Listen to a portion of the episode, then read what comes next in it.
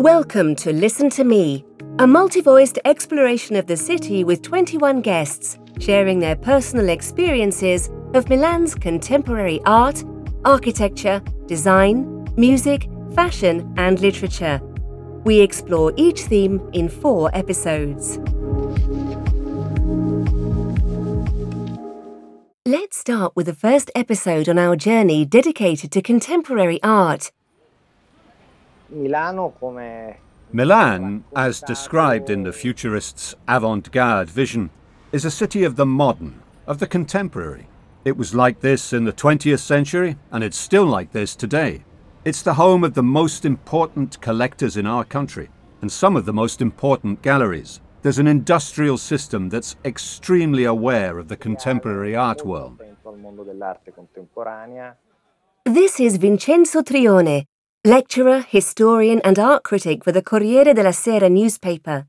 He's talking about futurism, the art movement that began right here in Milan at number 21 Corso Venezia, in the home of the futurist writer Marinetti. Today, on that house, a plaque reminds us that there, in 1905, Marinetti founded a magazine called Poesia, Poetry, and from here, the futurist movement launched its challenge against the moonlight shimmering on Milan's Naviglio Canal. The moon still shining on the canal, but futurism spread new artists, new ideas, and new masterpieces that we can still admire in its museums throughout the city. And if you love exploring the latest artistic trends, these are the art spaces where you can take a journey of discovery through the geography of contemporary art. For example, Galleria Lia Rumma. The Lia Rumma Gallery is a centre for promoting art on a global level, which helps make the Cenisio district, where it is located, an up and coming art district. Here's Vincenzo Trione again on Galleria Lia Rumma. Maybe I'm biased because there's a lot of affection and familiarity with Lia, who's from Naples, like me and has relocated to Milan, so there's this link. But objectively, the Lia Rumma Gallery is the one gallery in Italy that currently has a truly international program. She promotes artists like Kentridge, Kossuth, and Kiefer. I've deliberately chosen three artists beginning with K, who are very well known. They're a piece of art history, and Lia manages them, helps them, and promotes them in the best possible way. Galleria Lia Rumma, the Lia Rumma Gallery, is just a few minutes' walk from the stop Cenisio on the purple metro line M5. And while we're on the subject of Kiefer, there's another space you absolutely must visit Hangar Bicocca, where you'll find Kiefer's The Seven Heavenly Palaces, one of the biggest contemporary art installations in the world. The hangar also has an interesting program of temporary exhibitions, as Vincenzo Trione confirms. I must say that the hangar has changed its appearance a bit in recent years. I mean, from just being home to Kiefer's seven heavenly palaces, it's become an extremely well structured space. It's perhaps the only real Italian and Milanese Kunsthalle. Italiana e milanese. Let's also hear from Alessandra Baldereschi, a designer who lives near Hangar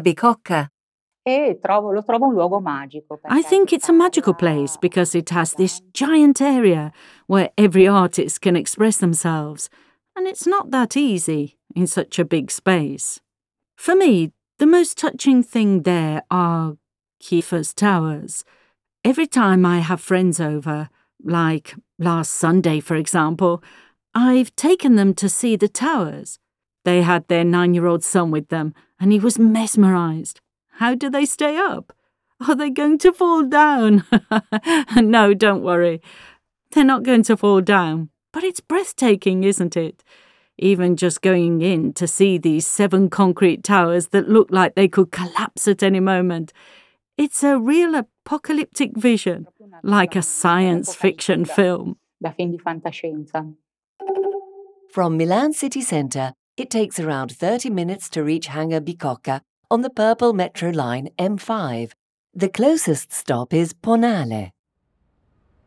And for fans of street art, we suggest visiting some of the suburbs like Ortica, Barona, or San Siro to discover an increasingly interesting art scene, as Vincenzo Trione confirms. Milano sta diventando Milan, con- together with Rome, Naples, and Turin, is becoming an international street art capital. There are even tourist itineraries for street art. There are also street art mapping devices and tours.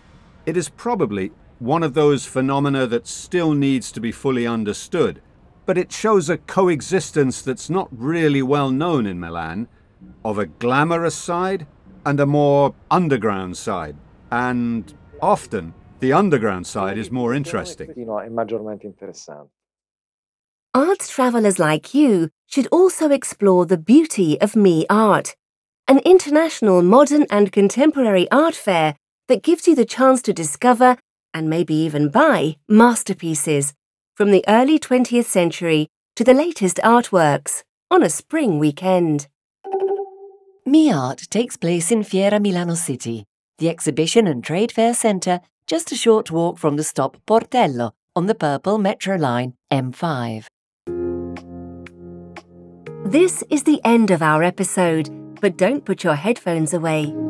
As promised, in the next episodes, we'll take an in depth look at three important districts for modern and contemporary art in Milan, starting with the centre of Milan, Piazza Duomo. To listen to the next episodes, follow us on your favourite podcast platforms or visit www.casemuseo.it, where you can also buy the Casa Museo card to visit the Poldi Pezzoli Museum, the Bagatti Valsecchi Museum, and the Villa Necchi Campiglio of Milan's house museums at a discount price. The Boschi di Stefano House Museum is free to visit.